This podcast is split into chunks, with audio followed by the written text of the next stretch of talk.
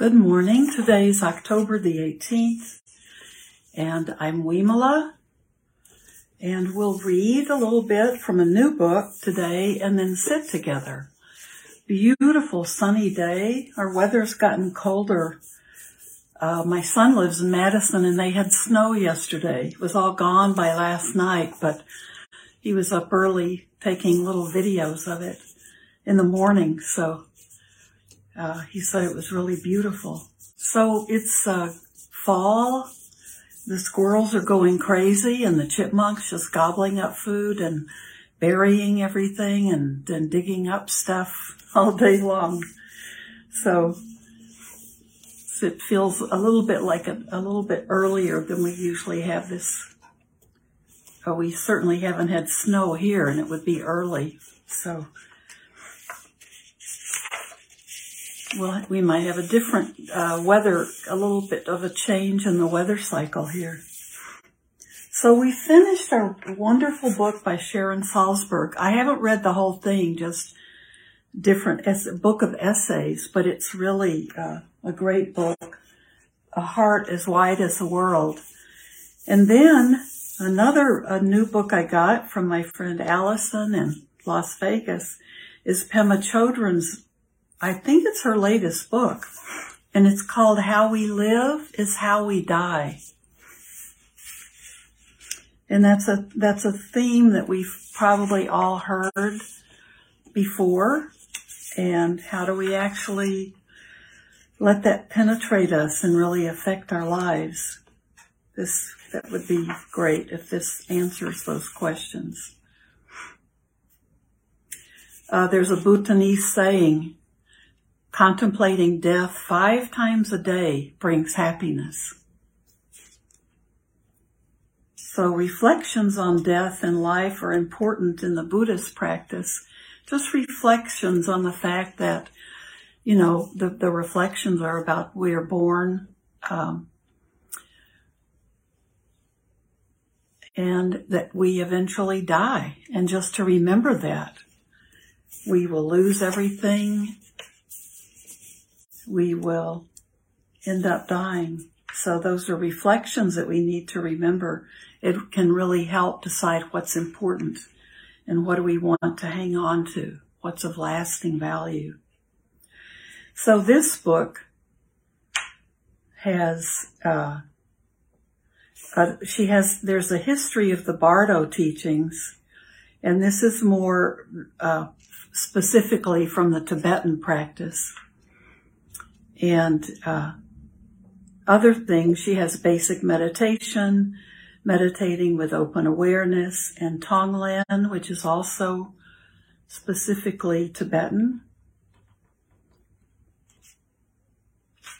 But most of these things are uh, wonderful stories that that can help us deal with how we live is how we die. How we can understand that and then live that. So why don't we start by reading her introduction?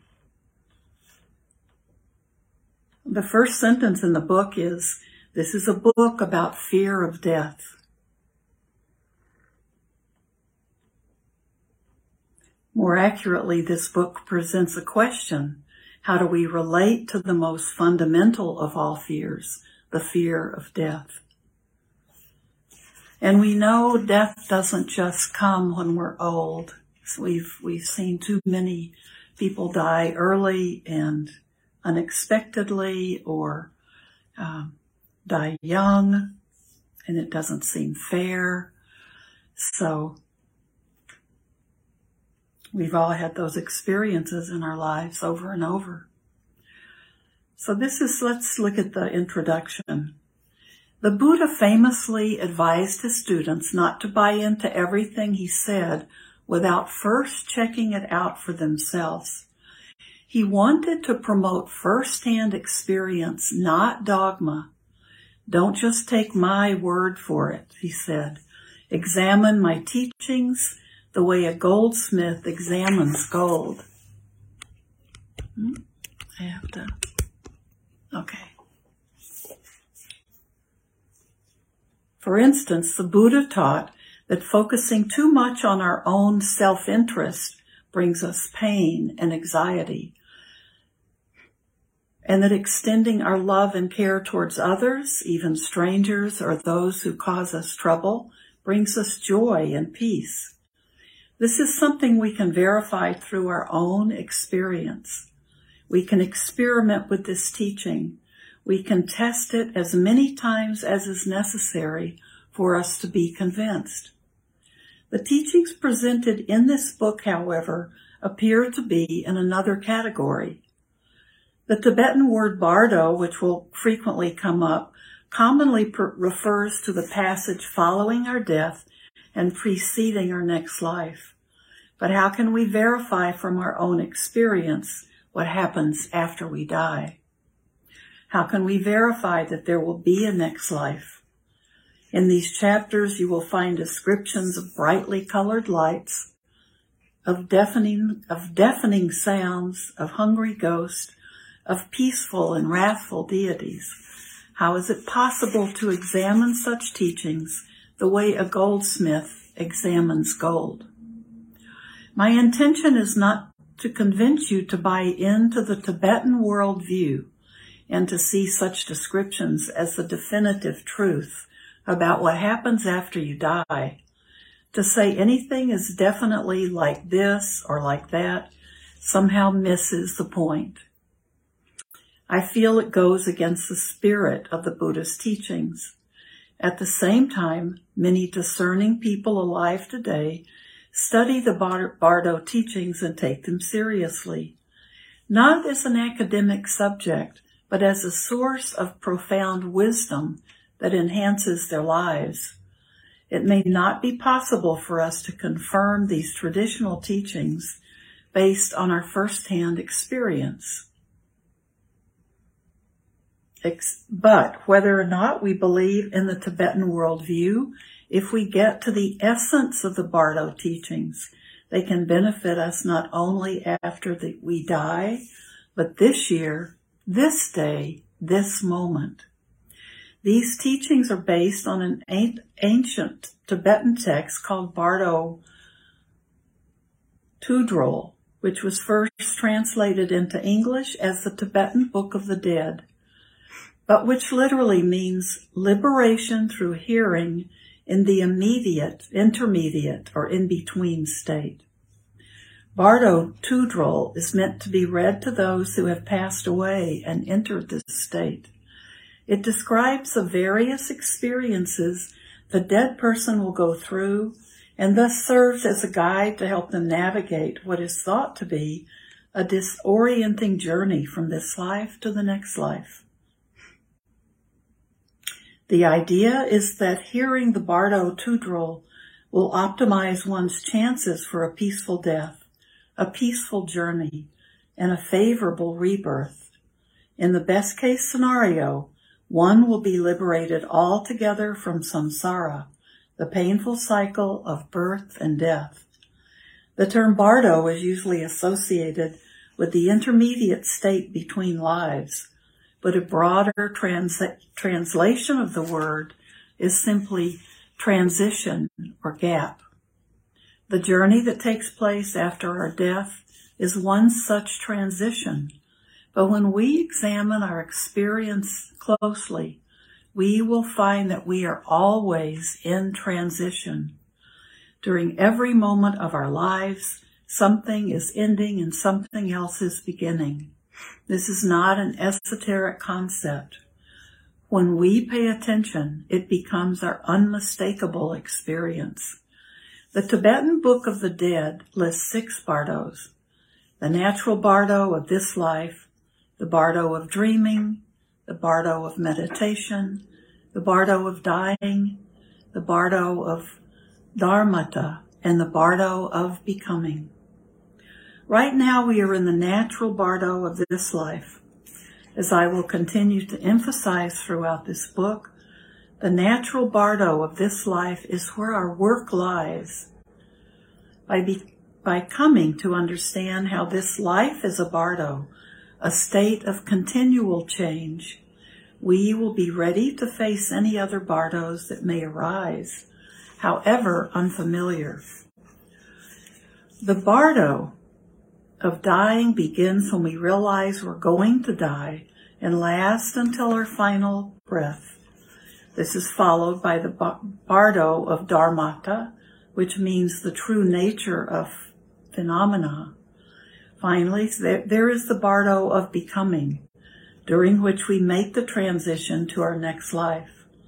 In this book, I will talk about these three bardos in detail and also connect them to more familiar experiences that we go through during our lives. My aspiration for what follows is to write in such a way that you will find these teachings meaningful and helpful, whatever your beliefs. At the same time, I'd like to encourage you to lean your openness towards the, toward the less familiar aspects of these teachings. As my teacher, ah, Dzigar Kongtrul, that Rinpoche likes to say, I've always found that my greatest personal growth happens when my mind and heart are more curious than doubtful. My hope is that you will take a similar approach to reading this book. If we can learn to navigate the continual flow of transition in our present life, we will be prepared for our death and whatever may follow, no matter what worldview we subscribe to. My teachers, beginning with Chogyam Trungpa Rinpoche, have given me many instructions on how to do this. I have learned from experience that applying these Bardo teachers has removed much of my fear and anxiety about death.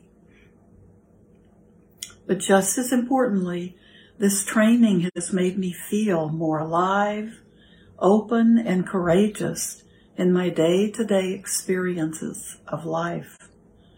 This is why I would like to pass these teachings and their benefits on to you. So good introduction. She's saying she's not, she's hoping this could uh, benefit anyone with any view.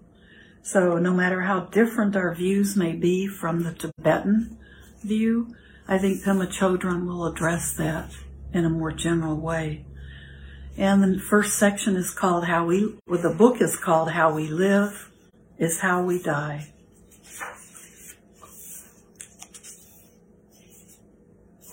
The first chapter is called, let's, let's read just the first chapter and see if we'd like to continue the wondrous flow of birth and death. And I read the first two sentences. This is a book about fear of death. More accurately, this book presents a question. How do we relate to the most fundamental of all fears, the fear of death? Some people banish the thought of death from their minds and act as if they will live forever.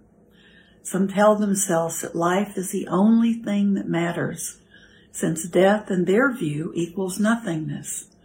Some become obsessed with their health and safety and base their lives on staving off the unavoidable for as many years as possible. It is less common for people to open themselves fully to the inevitability of their death and any fear that may provoke, and to live their lives accordingly. I have found that those who do open themselves in this way are more engaged in life and more appreciative of what they have. They are less caught up in their own dramas and have a more beneficial effect on other people and on the planet as a whole. These people include my teachers as well as the sages from all the world's spiritual traditions. But there are many ordinary people who neither deny nor obsess over death. However, instead they live in harmony with the certain knowledge that they will one day depart from the world.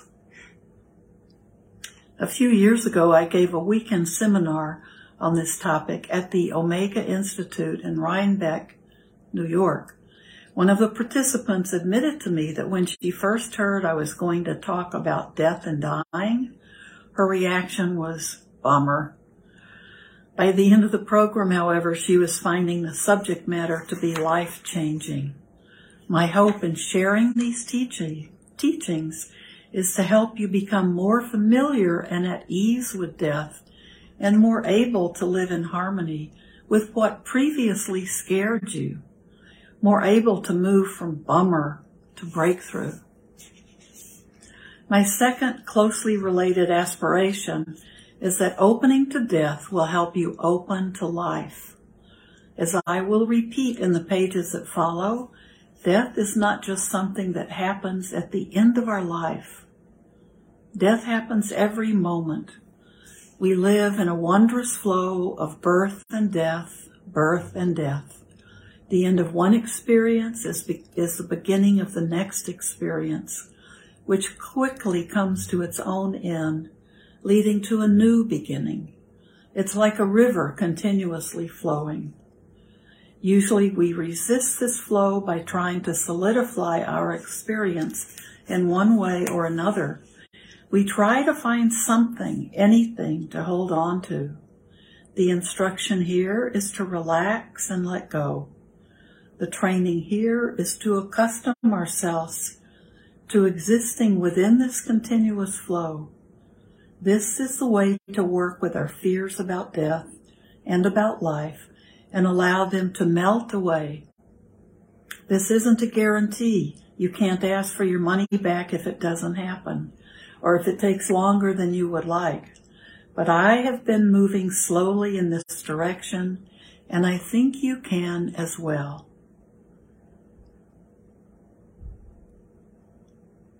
And I'll read one more paragraph and then we'll sit. In the Mahayana tradition of Buddhism that I follow, it's customary to begin any study, practice, or other positive activity by contemplating its greater purpose. We could reflect, for instance, on the benefit that making friends with the flow of birth and death might bring to our immediate surroundings Okay, we could reflect, for instance, on the benefit that making friends with the flow of birth and death might bring to our immediate surroundings, to the people in our lives, and even beyond. We could reflect on how our deepening relaxation with life and death could positively impact all that we encounter. As an illustration of how interconnected our world is, the chaos theorists say that a butterfly flapping its wings in the Amazon affects the weather in Europe. Just like that, our state of mind affects the world. We know how it affects the people around us. If you scowl at someone, they're more likely to scowl at another person. If you smile at them, it makes them feel good and they're more likely to smile at others. Similar, similarly, if you become more at ease with the transitory quality of life and the inevitability of death, that ease will be transmitted to others. Any positive energy we put toward ourselves or others creates an atmosphere of love and compassion that ripples out and out who knows how far. With this in mind, we could come to this exploration of death with our best self, the self that is sensitive to the fears and pains of our fellow beings and wants to help. To support this aspiration, we could dedicate this particular journey through the Bardo for the well-being of at least one other person who's having difficulties. You could start by writing down a few names and add more as time goes on. In the end, you may find yourself with a list that is many pages long. I'm going to read two more, uh, just very, the rest of this chapter. Billions of people on this planet need care and support. We can wish that whatever progress we make will somehow give them a bit of the help they need. We may only be able to help a small number of people directly, but everyone can be included in our aspirations. Establishing our motivation in this way is known as generating bodhicitta, the heart of compassion, or as her teacher calls it, the mindset of awakening. We educate ourselves in the Dharma not only to help ourselves, but to help the world. So I like that. You might jot down some names of people that you think this, if you make this exploration, you could help them. You may know that they're struggling with illness or with the death of a loved one or with a bad prognosis for themselves. So whatever your beliefs, I think this topic, how we live is how we die, is a, is a good one. Good to explore whatever we can glean from wisdom teachings. So let's sit now. We only have a little time, but we can get started. So if you have time, when I have to leave, just continue to sit. And it, who knows, it might be your only chance today to sit if you have a busy day.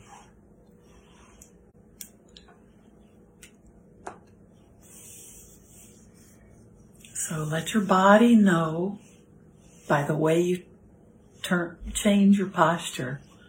If you've been slouching, you want to sit up, or if you're on your back or still in bed or getting into bed, you want to stretch your body out and make sure your spine is straight, straight for your body. And let your body know that you're going to be meditating so your body can to know to stay awake. I really like to roll my shoulders back because I I'm getting some back back issues from being at the computer for a lot of time on my desk. Um, but roll your shoulders back. You can feel that that helps the spine to stay upright.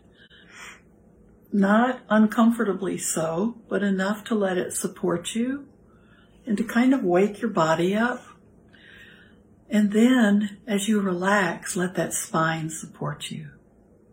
Just relax your body.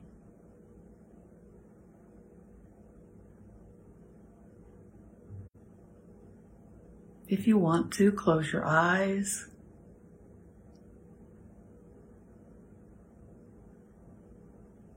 Take a few deep breaths in and out.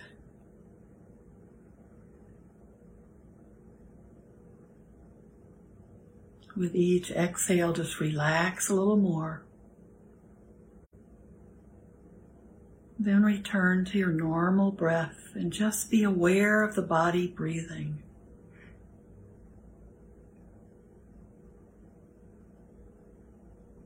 Just your normal breath.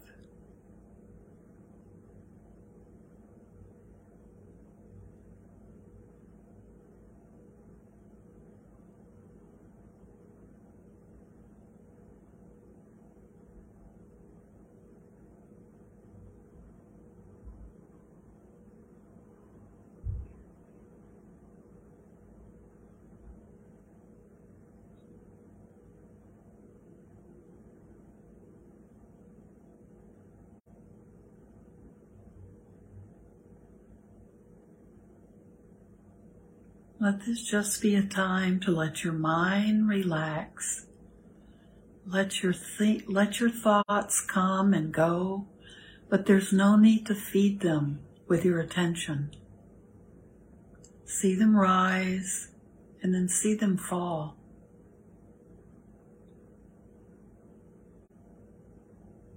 We can always come back to catching our thoughts and chewing them over when we're finished meditating. Just like everything else that our senses are taking in, we can see the rise and the fall of everything. We hear a sound. We just try to be aware of the sound itself. If we have a reaction to it, just see how that feels in our body.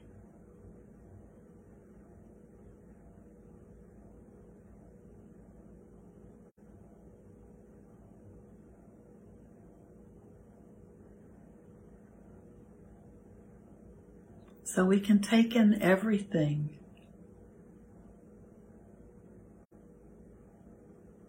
If it's unpleasant to us, like an unpleasant smell, or a sound that's very uh, irritating, we can even let go of those judgments. Just be aware of sound, be aware of smell.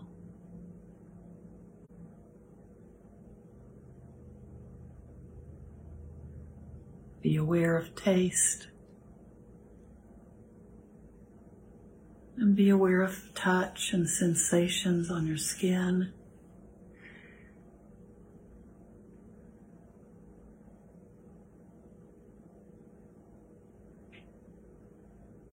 Be aware of thinking.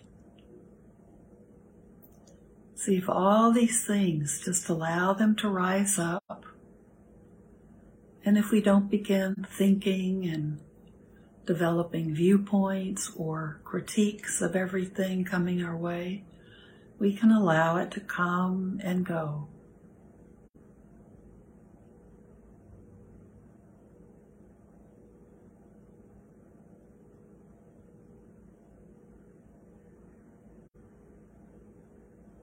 Just like our breath, if we try to hold on to our breath, Our body doesn't want us to do it. It pushes back. It wants the flow to continue. Just be with what is what is happening.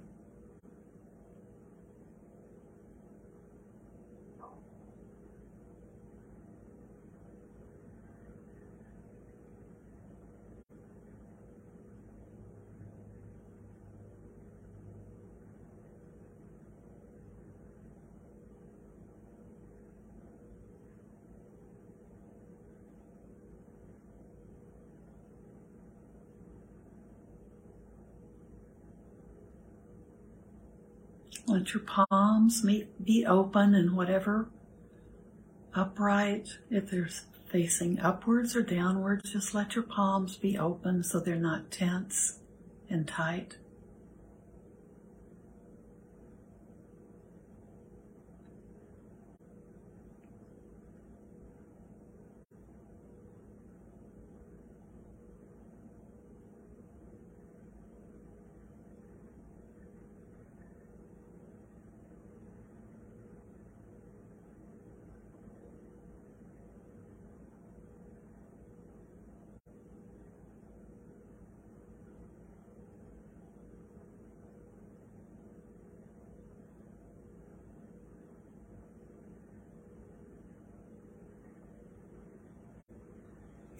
Keep a smile on your face.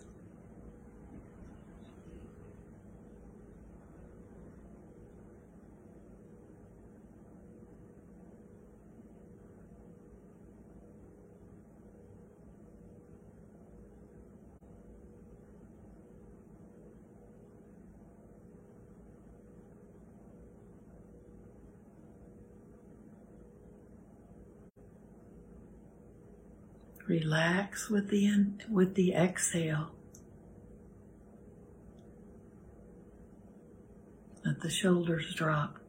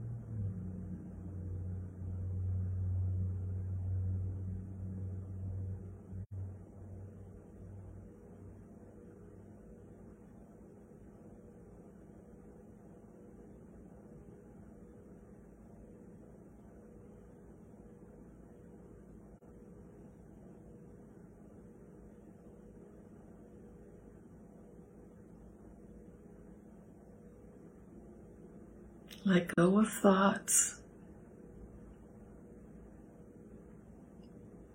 Just let them go. See them rise, but then just let them go. Just come back to your breath.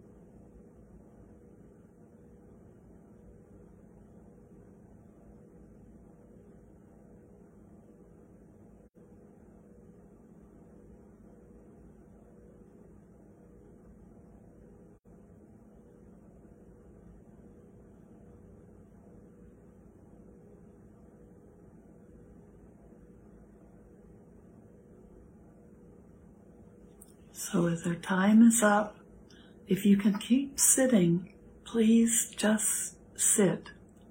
Just enjoy peace of mind, enjoy the quiet tranquility. Just allow your allow your body to sink into that tranquility. So may everything that we do and think and say today be for our benefit and also be for the benefit of all living beings, all creatures.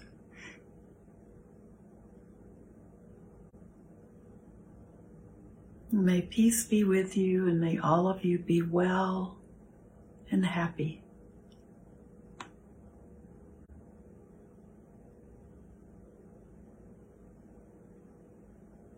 So keep sitting if you can, and I'll see you on Thursday.